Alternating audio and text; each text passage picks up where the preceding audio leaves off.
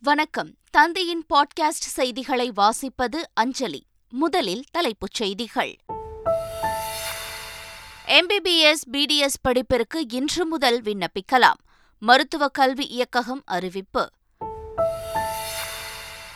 பஞ்சாபில் முதலமைச்சர் பகவந்த் மான் தலைமையிலான அரசு மீது இன்று நம்பிக்கை வாக்கெடுப்பு இல்லை.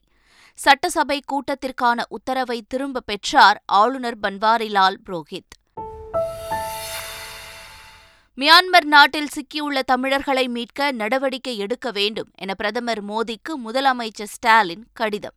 மத்திய அரசு துரித நடவடிக்கை எடுத்துள்ளதாக வெளியுறவுத்துறை இணையமைச்சர் முரளிதரன் பதில். ராஜஸ்தான் முதலமைச்சர் அசோக் கெலாட் காங்கிரஸ் தலைவர் தேர்தலில் போட்டியிடுவார் என தகவல். யார் காங்கிரஸ் தலைவர் ஆனாலும் கைப்பாவையாகவே இருப்பார்கள் என்று பாஜக விமர்சனம். தமிழர்களின் இறை நம்பிக்கையை இழிவுபடுத்தும் திமுக அரசை கண்டித்து வரும் இருபத்தி ஆறாம் தேதி பாஜக போராட்டம் அறிவிப்பு. இந்து மதம் குறித்து ஆ. ராசா பேசியிருப்பது மின்கட்டண உயர்வை திசை திருப்பும் வேலை என சசிகலா விமர்சனம். எங்களிடமும் நிறைய ஆயுதங்கள் உள்ளன. மேற்கத்திய நாடுகளுக்கு மிரட்டல் விடுத்த ரஷ்ய அதிபர் புட்டின். சர்வதேச டி டுவெண்டி போட்டிகளின் தரவரிசை பட்டியலை வெளியிட்டது ஐசிசி பேட்டிங் தரவரிசையில் சூரியகுமார் யாதவ் மூன்றாவது இடத்திற்கு முன்னேற்றம்.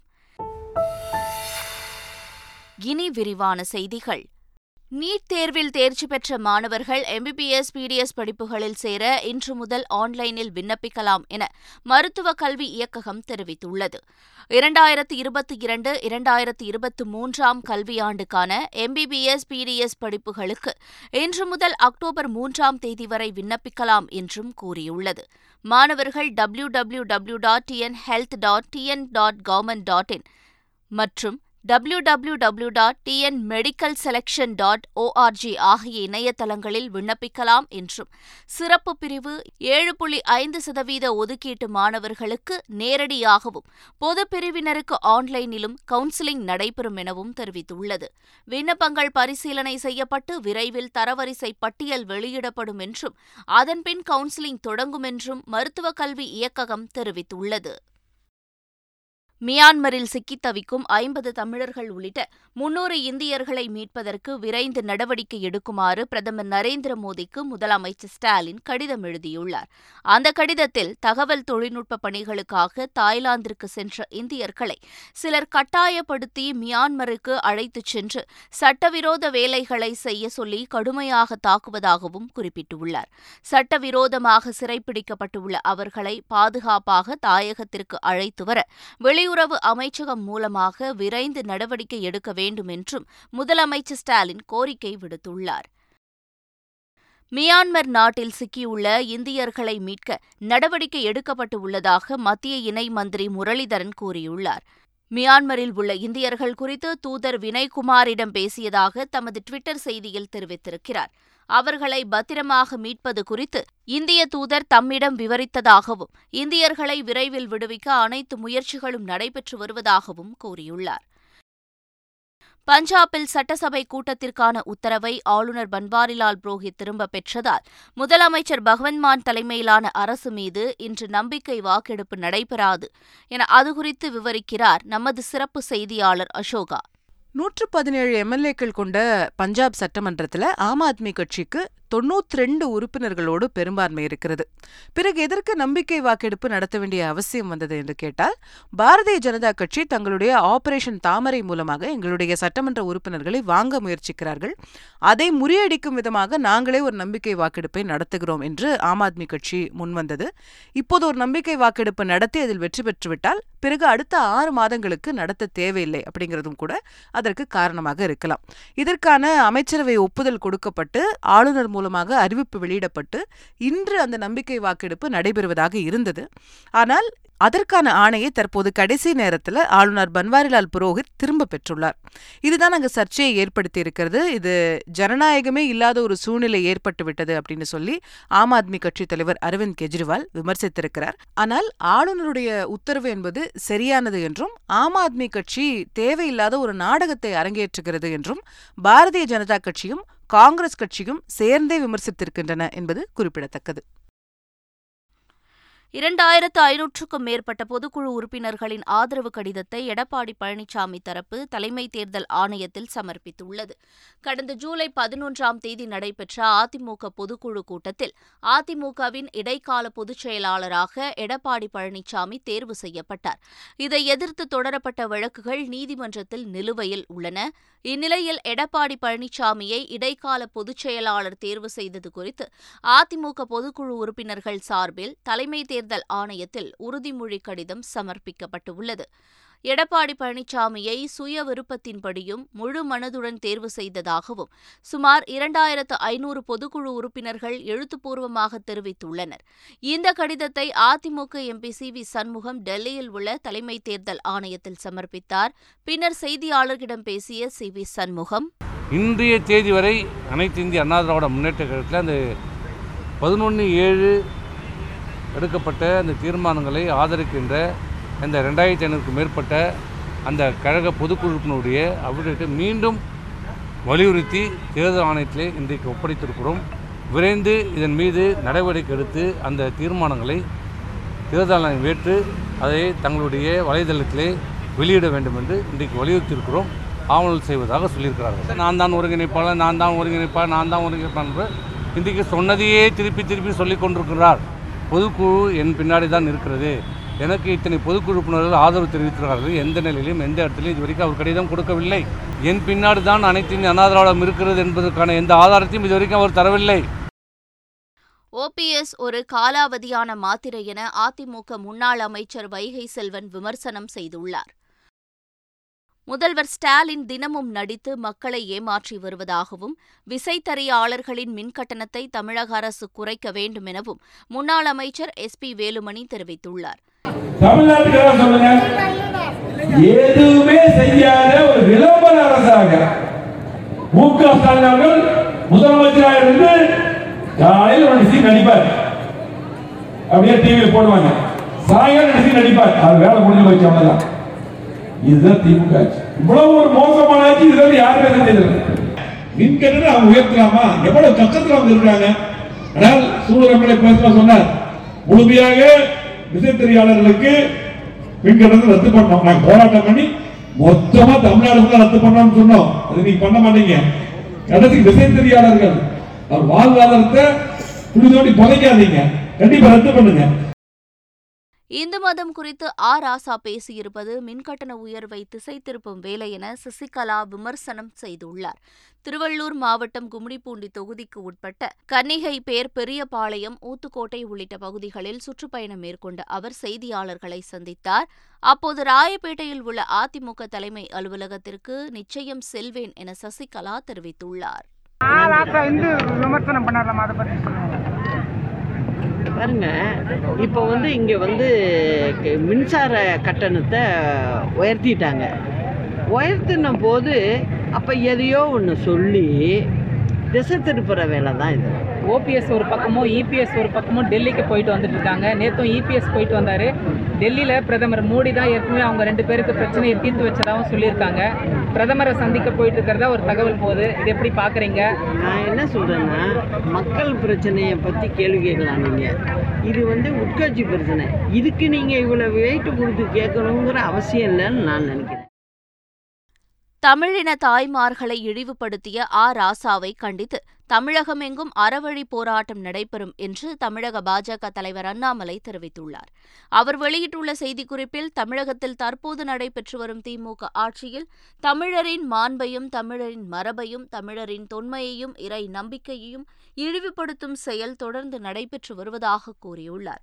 தமிழினத்தை அவமதிக்கும் கருத்திற்கு கோவை மாவட்டத்தில் ஜனநாயக ரீதியாக எதிர்ப்பு தெரிவித்த பாஜக தொண்டர்கள் தொடர்ந்து கைது செய்யப்படுவதை கண்டித்து வரும் இருபத்தி ஆறாம் தேதி அறவழியில் சிறை நிரப்பும் போராட்டம் நடத்தப்படும் என்றும் கூறியுள்ளார்.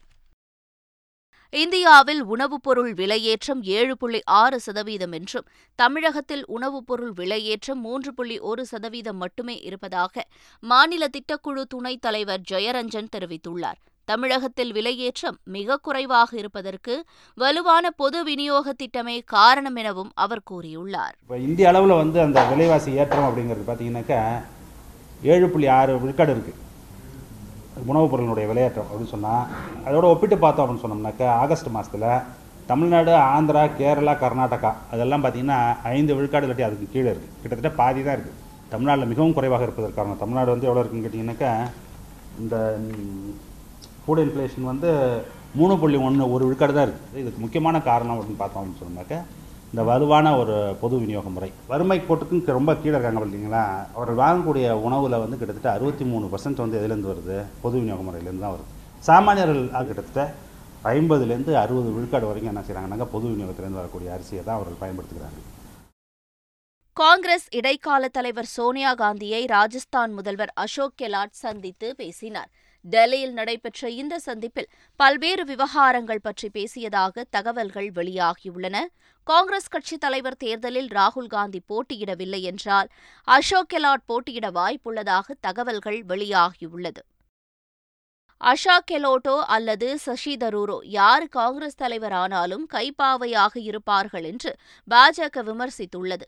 டெல்லியில் செய்தியாளர்களிடம் பேசிய பாஜக செய்தி தொடர்பாளர் டாம் வடக்கன் காங்கிரஸ் நடத்தும் இந்திய ஒற்றுமை யாத்திரையை ஊழல் ஒற்றுமை யாத்திரை என்றுதான் அழைக்க வேண்டும் என்றார். ஏனென்றால் கன்னியாகுமரியில் டூ ஜி கூட்டாளியான திமுகவின் ஆசியுடன் இந்த யாத்திரை தொடங்கியது என்றும் அசோக் கெலோட்டோ அல்லது சசி தரூரோ யார் காங்கிரஸ் தலைவராக அமர்ந்தாலும் அவர்கள் கைப்பாவையாகவே இருப்பார்கள் என்றும் கூறினார். யுக்ரைன் போர் குறித்து ரஷ்ய அதிபர் புதினிடம் பிரதமர் மோடி கவலை தெரிவித்தார். ஷாங்காய் ஒத்துழைப்பு மாநாடு உஸ்பெகிஸ்தான் நாட்டின் ஜமர்கன் நகரில் நடைபெற்றது. இதில் கலந்து கொண்ட இந்திய பிரதமர் மோடி மாநாட்டுக்கு இடையே உலக நாடுகளின் தலைவர்களை சந்தித்து பேசினார். அப்போது ரஷ்ய அதிபர் புட்டினை பிரதமர் மோடி சந்தித்தார். அப்போது இருதரப்பு விவகாரங்கள் உட்பட பல்வேறு முக்கிய விஷயங்கள் குறித்து இரு தலைவர்களும் பேசினர். Tambaram DMK MLA S R Raja தனியார் நிறுவனத்திற்கு சென்று மிரட்டல் விடுப்பது போன்ற காட்சிகள் சமூக வலைதளங்களில் பரவி வருகிறது. மறைமலை நகர் மெல் ரோசாபுரத்தில் பூஜா கோயல் என்பவருக்கு சொந்தமான நிலம் உள்ளது. இந்த இடத்தில் குத்தகை அடிப்படையில் தனியார் நிறுவனம் செயல்பட்டு வருகிறது. இந்நிலையில் நிலத்தின் உரிமையாளர் பூஜா கோயல் தனியார் நிறுவனத்தை வெளியேறுமாறு கூறியுள்ளார். ஆனால் அந்த நிறுவனம் குத்தகை காலம் முடிவடையும் முன் தங்களால் வெளியேற முடியாது என மறுப்பு தெரிவித்தனர். இதனிடையே நிலத்தின் உரிமையாளர் பூஜா கோயல் தாம்பரம் எம்எல்ஏ ராஜாவுடன் சென்று அந்நிறுவனத்தின் அதிகாரிகளுடன் பேச்சுவார்த்தை நடத்தியுள்ளார். அதில் இருதரப்பினருக்கும் இடையே வாக்குவாதம் ஏற்பட்ட நிலையில் எம்எல்ஏ ராஜா அந்த நிறுவனத்தின் அதிகாரிகளுக்கு மிரட்டல் விடுப்பது போன்ற காட்சிகள் சமூக வலைதளங்களில் பரவி வருகிறது. நீங்க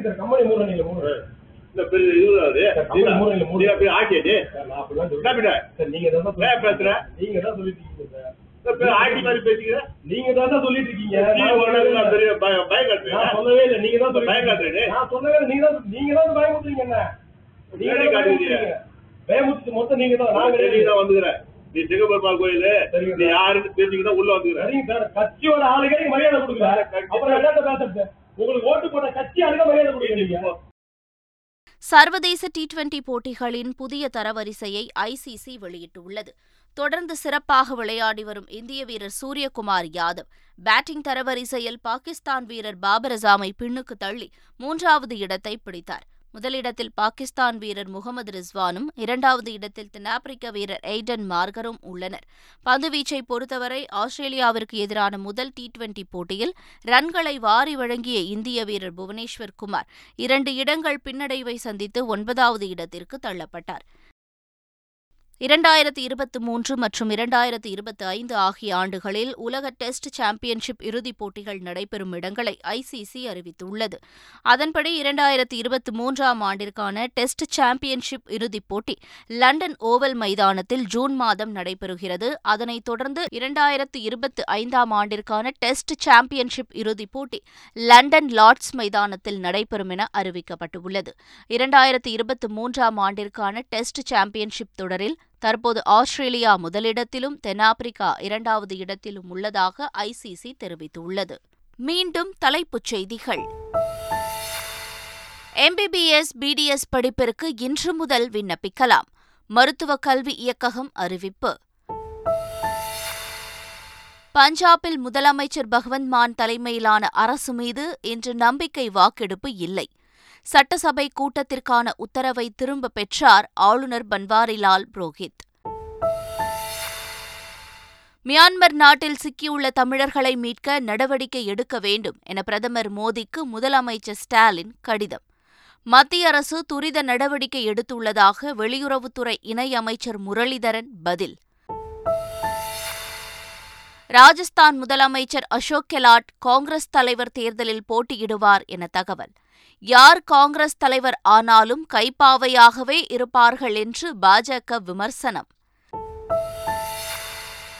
தமிழர்களின் இறை நம்பிக்கையை இழிவுபடுத்தும் திமுக அரசை கண்டித்து வரும் இருபத்தி ஆறாம் தேதி பாஜக போராட்டம் அறிவிப்பு. இந்து மதம் குறித்து ஆ. ராசா பேசியிருப்பது மின்கட்டண உயர்வை திசை திருப்பும் வேலை என சசிகலா விமர்சனம். எங்களிடமும் நிறைய ஆயுதங்கள் உள்ளன. மேற்கத்திய நாடுகளுக்கு மிரட்டல் விடுத்த ரஷ்ய அதிபர் புட்டின். சர்வதேச டி டுவெண்டி போட்டிகளின் தரவரிசை பட்டியலை வெளியிட்டது ஐசிசி பேட்டிங் தரவரிசையில் சூரியகுமார் யாதவ் மூன்றாவது இடத்திற்கு முன்னேற்றம். இத்துடன் செய்திகள் நிறைவு பெறுகின்றன.